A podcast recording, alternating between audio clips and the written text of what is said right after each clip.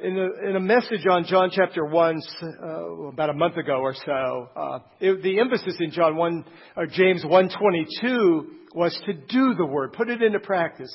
And I said, if you told me you're putting God's word into practice, I'd be so excited I would do cartwheels. But then after that I realized, well, I can't do a cartwheel. But I could do a jumping jack.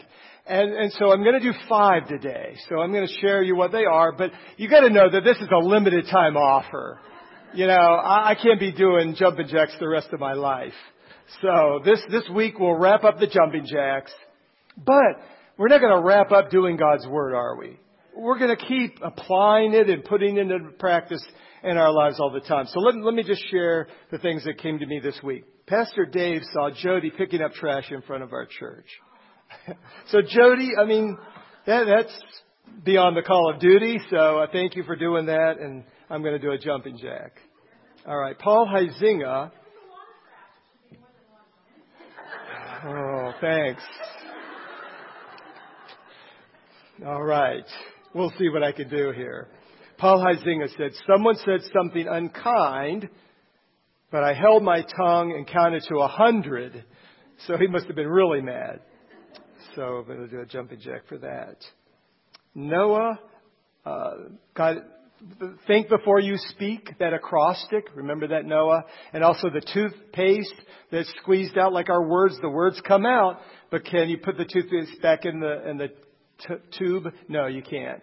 The words are there, they're out there. So he was thinking about that and applying that. Jay Sean and Jahan have been telling their parents, Anita and Arthur, are you guys here? Yeah uh, they're, they're speaking the word of God back to them and what they've heard at home and been instructed in. They're, they're saying that back to their parents and telling even people out in public, God bless you. So that's awesome that young kids are putting God's word into practice. So I'm going to do five jumping jacks and one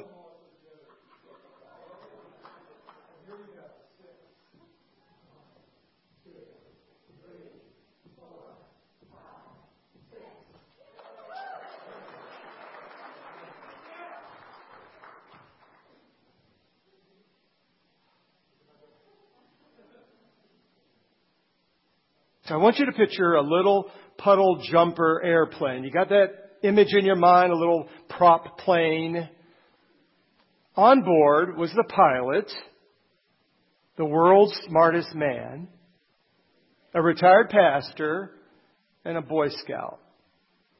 Somewhere in flight, both engines of the plane had difficulties, malfunctions. The plane was going down. Unfortunately, there were only three parachutes on board, of which the pilot quickly grabbed one and said, I'm a father with three young children.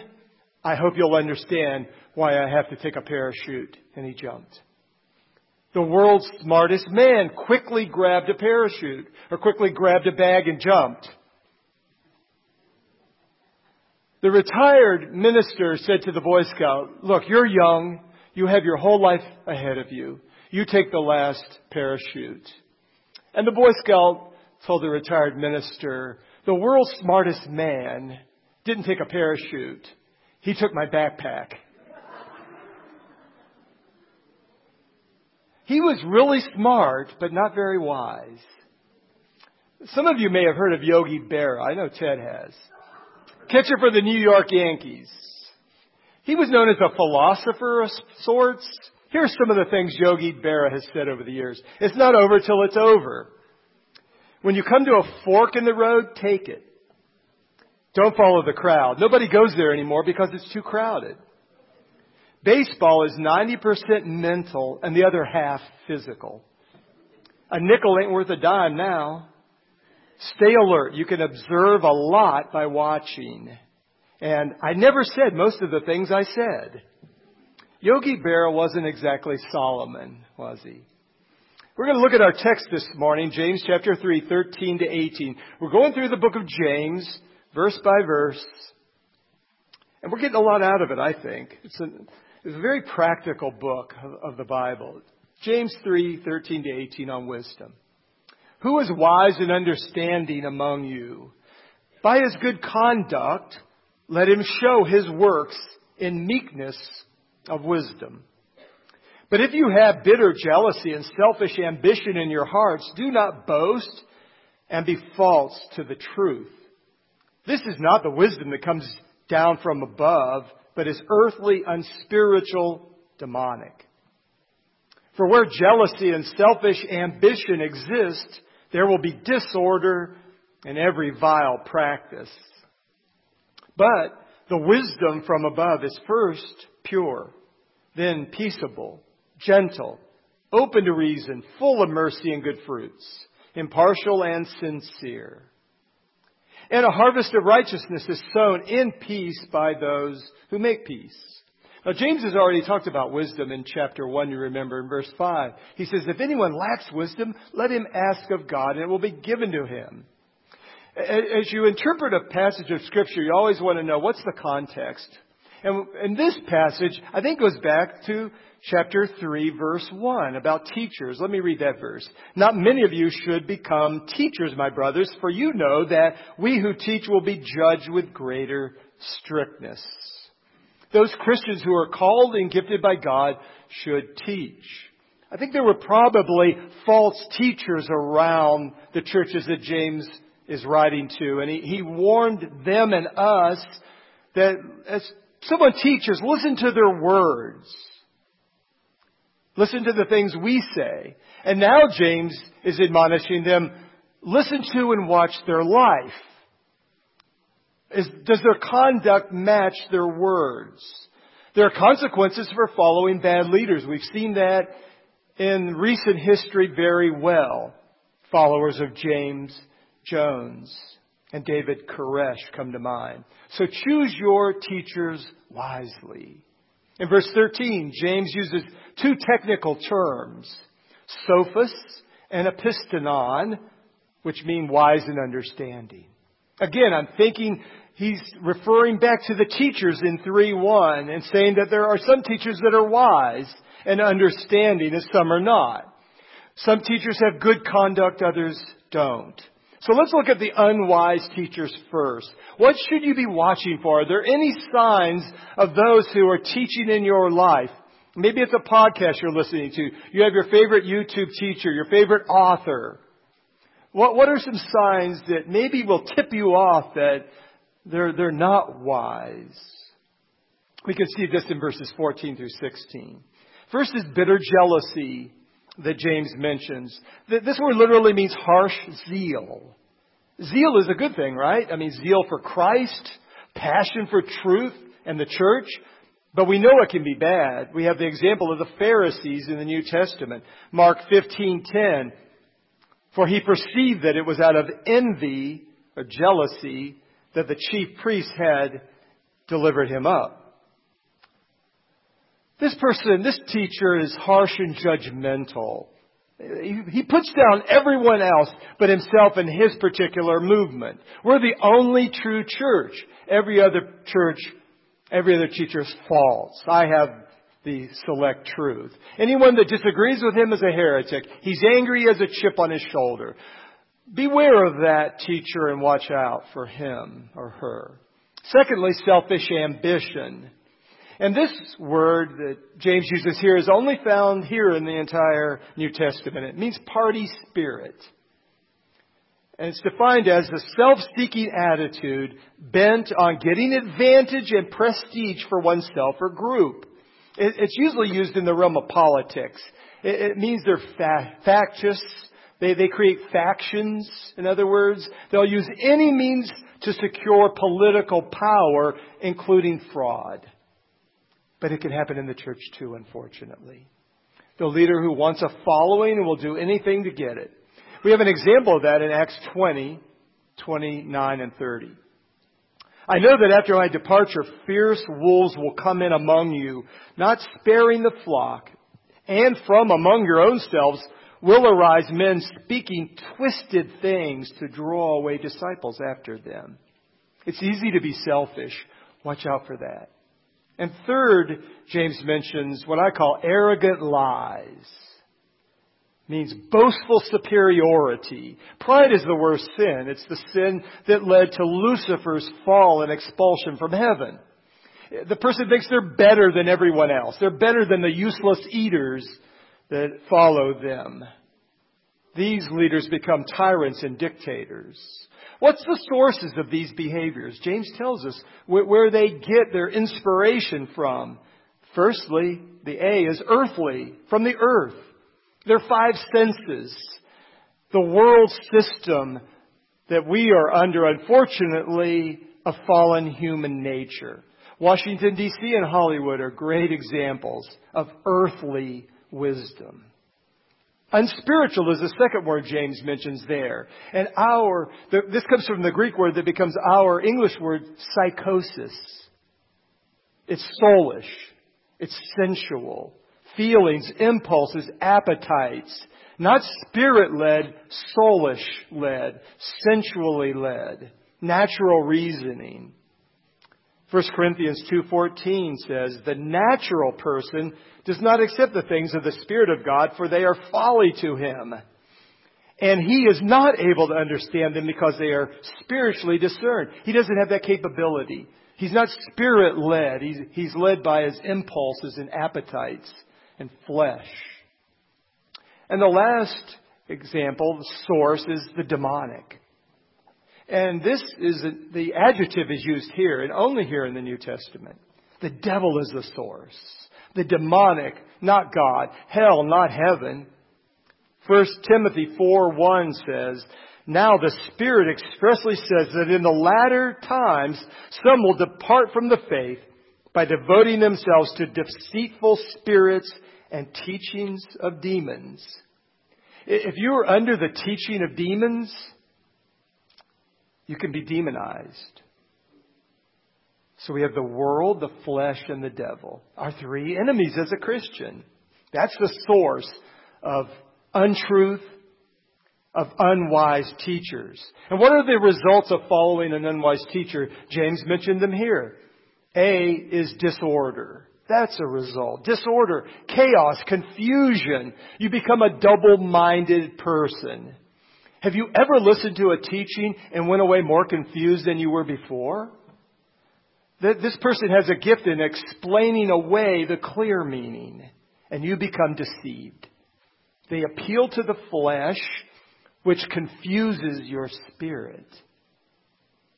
And B is vile practice. Every vile practice. Everything foul and evil. Good for nothing. Nothing good comes from it. It promotes the flesh and sin. This is a teacher that will teach you, do whatever you want. It's okay. God approves. God accepts. Revelation 2:20 an example. But I have this against you that you tolerate that woman Jezebel who calls herself a prophetess and is teaching and seducing my servants to practice sexual immorality and to eat food sacrificed to idols. What do you do if you're under a false teacher? You need to get out of there. If you have the courage, go and confront them. And if they repent, maybe you've won your brother or your sister. Maybe take others with you. But the main thing you need to do is extract yourself from under that person because it's going to confuse you and lead to chaos and disorder in your life. If it's a TV preacher and you just start to sense in your spirit, I, am just not sure about what they're talking about, turn it off. If it's a book you're reading and something just doesn't jive in your spirit that you discern, something's not quite right here, throw it away. Don't give that book to someone else. The TV preachers, the YouTube personalities, the podcasts you're listening to, we really don't know how these people live, do we? So what I've done in the, in the folks that I follow or watch uh, online is uh, if they have a long track record of good, solid doctrinal teaching and no scandals, and they've proven that over time, I give them the benefit of the doubt, and I think they're someone worthy to support. But if you yourself are in the Word, then you won't be as dependent on that TV preacher or YouTube personality.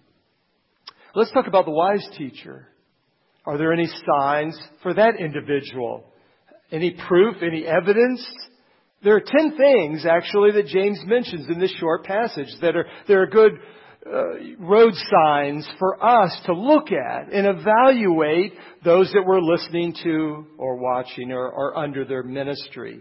And I will, first of all, want to say these are my goals. I haven't attained and arrived at any of these. I'm working at it and I'm striving for them. I want these to be in my life.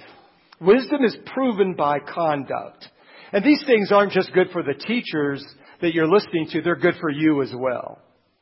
The first is good conduct. And we see that in verse 13 back there. Conduct reinforces content. The teacher practices what they preach. 1 Peter 2:12. Keep your conduct among the Gentiles honorable, so that when they speak against you as evildoers, they may see your good deeds and glorify God on the day of visitation. The good teacher's life is going to reflect Christ. Number two, meekness. We see that in verse 13. You know, I've always thought meekness rhymes with weakness. No, thank you. But literally, that word means a horse that's been broken so it will submit to the bridle. That's what meekness means. Strength under control. This is a person that's been dealt with by God, been broken by life experiences. This is an extremely important virtue in any teacher or leader. You know what describes Moses? In Numbers 12:3 it says Moses was the most meek man on the face of the earth. And it describes Jesus in Matthew 11:29 where he said, "Take my yoke upon you and learn from me, for I am meek or gentle and lowly in heart, and you will find rest for your souls." I find it interesting that the greatest Old Testament leader, Moses, and New Testament leader, Jesus, were both considered meek. The teacher should be as well. The next virtues that James mentions are found in verses 17 and 18. If you have your Bible open, you can look there. Pure is the third. That word means holy, clean, authentic. A person of integrity. Honesty is the foundation for integrity. This person is who they say they are, right? They're, they're the same Monday as Sunday. They're the same in the dark as they are in the light. There's no secret life, no hidden scandals. And so many scandals have been in the church, and it's hurt the reputation of the church and of Christianity. I think humility and purity are the most important virtues for a teacher and probably for the Christian. But especially those that have a public ministry. Are they humble? Are they pure? Those are really things I'm looking for. Number four, are they peaceable? Peaceable. That, that means they're in right relationship with others. They, they live in harmony with other people. They're not always in conflict and fight. And this doesn't mean peace at any price. They're reconcilers. That, that means they stick their nose in there where it could get punched. They become mediators to try to bring people together. They want to make peace. Number five, they're gentle. That means they're considerate of the feelings of others. I think there's good times for leaders to be tough. But the gentle leader can empathize with the feelings of others, the followers. They're able to put themselves in other people's shoes. That empathy, that's really important and valuable. Number six, they're open to reason. Open to reason. That means they're willing to yield. They're easily entreated. They're teachable. They're not stubborn and obstinate. They're reasonable. They're, open to others' opinions and suggestions. Look for that in a leader. Number seven, full of mercy. That word means pity for the undeserving. God hasn't given any of us what we deserve, but what we need. He's been merciful to us, so merciful. Should we not, in turn, then be merciful to others? The, the teacher that is merciful does not highlight the mistakes of others. Number eight, good fruit. Their life will produce obvious good results. They'll have a proven track record. What's in their heart comes out their mouth. And Jesus himself used this measure. He said, thus you will recognize them by their fruits. Living a good life will be evident to all. Number nine, impartial. They're impartial. They don't play favorites. We've already saw that in James 2 1. This word can also mean unwavering, undivided, doesn't vacillate, steady, dependable, faithful. That's the kind of leader you want to follow. And number 10, sincere. That word means, in the New Testament, without hypocrisy. It's a theater term. In the ancient theater, remember the masks? The smiling face and the frowning face, and the actor would put the mask up to his face if it was a smiling part, or the frown mask if it was a sad part. And so the sincere person doesn't do that. They're not pretending. They're not a hypocrite. They're not fake. They're real and authentic. And so should we. So what is their source? What's the source of true wisdom? Heaven. From above. From God. Proverbs 2 6 says, For the Lord gives wisdom. From His mouth come knowledge and understanding. And in James 1 5 we said, If you lack wisdom, ask God. He'll give it to you. So pray. Pray for wisdom. Pray to be the kind of person that James describes here. And what are the results? Verse 18, a harvest of righteousness. A good crop of good and right things comes out of your life. Teachers are always sowing seeds, so there's going to be a crop. Good teachers produce good students who live godly lives. False teachers, look, look at their students. They're usually corrupt. Jesus said this in Luke 6:40, "A disciple is not above his teacher, but everyone when he is fully trained will be like his teacher." So, who you listen to, who you watch, who you read is very important because it impacts who you become. Now I understand this is a huge challenge for me and Pastor Charles and our Sunday school teachers and our, our life group leaders and our children's ministry leaders. This is a huge challenge for us because we have to be this. We need to be this. So hold us accountable. Ask us, how are you doing, Pastor Ed? Are you having a quiet time? Uh, are you praying? Are you in the Word? We need to be asked those questions. And pray for us. Certainly pray for us. Hebrews 13:7. Remember your leaders, those who spoke the word to you, the word of God. Consider the outcome of their way of life and imitate their faith. Let's pray. Lord, I pray for the teachers in our church. That's a, that's a tough job. As we know, teaching school is a very hard job right now. And we pray for great grace for each one. That each of us, Lord, will embrace this checklist here that James says this kind of wisdom comes from above. We want to be the Christians. We want to be the leaders and the teachers that exemplify good conduct, good character, and wisdom from above. Help us, Lord. We need your help. We're fallible. We're human. We fail. So forgive us and, and bring us back up again. And we pray for those who are caught in some kind of error. Maybe they're the teacher and they've just gone off base. Maybe, maybe they were in a good place years ago, but now they just drifted into an unholy place.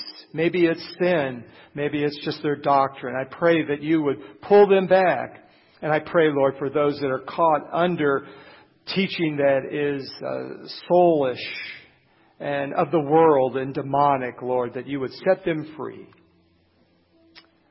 Lord, strengthen your church today that we might be the people of God in Jesus' name. Amen. All right, let's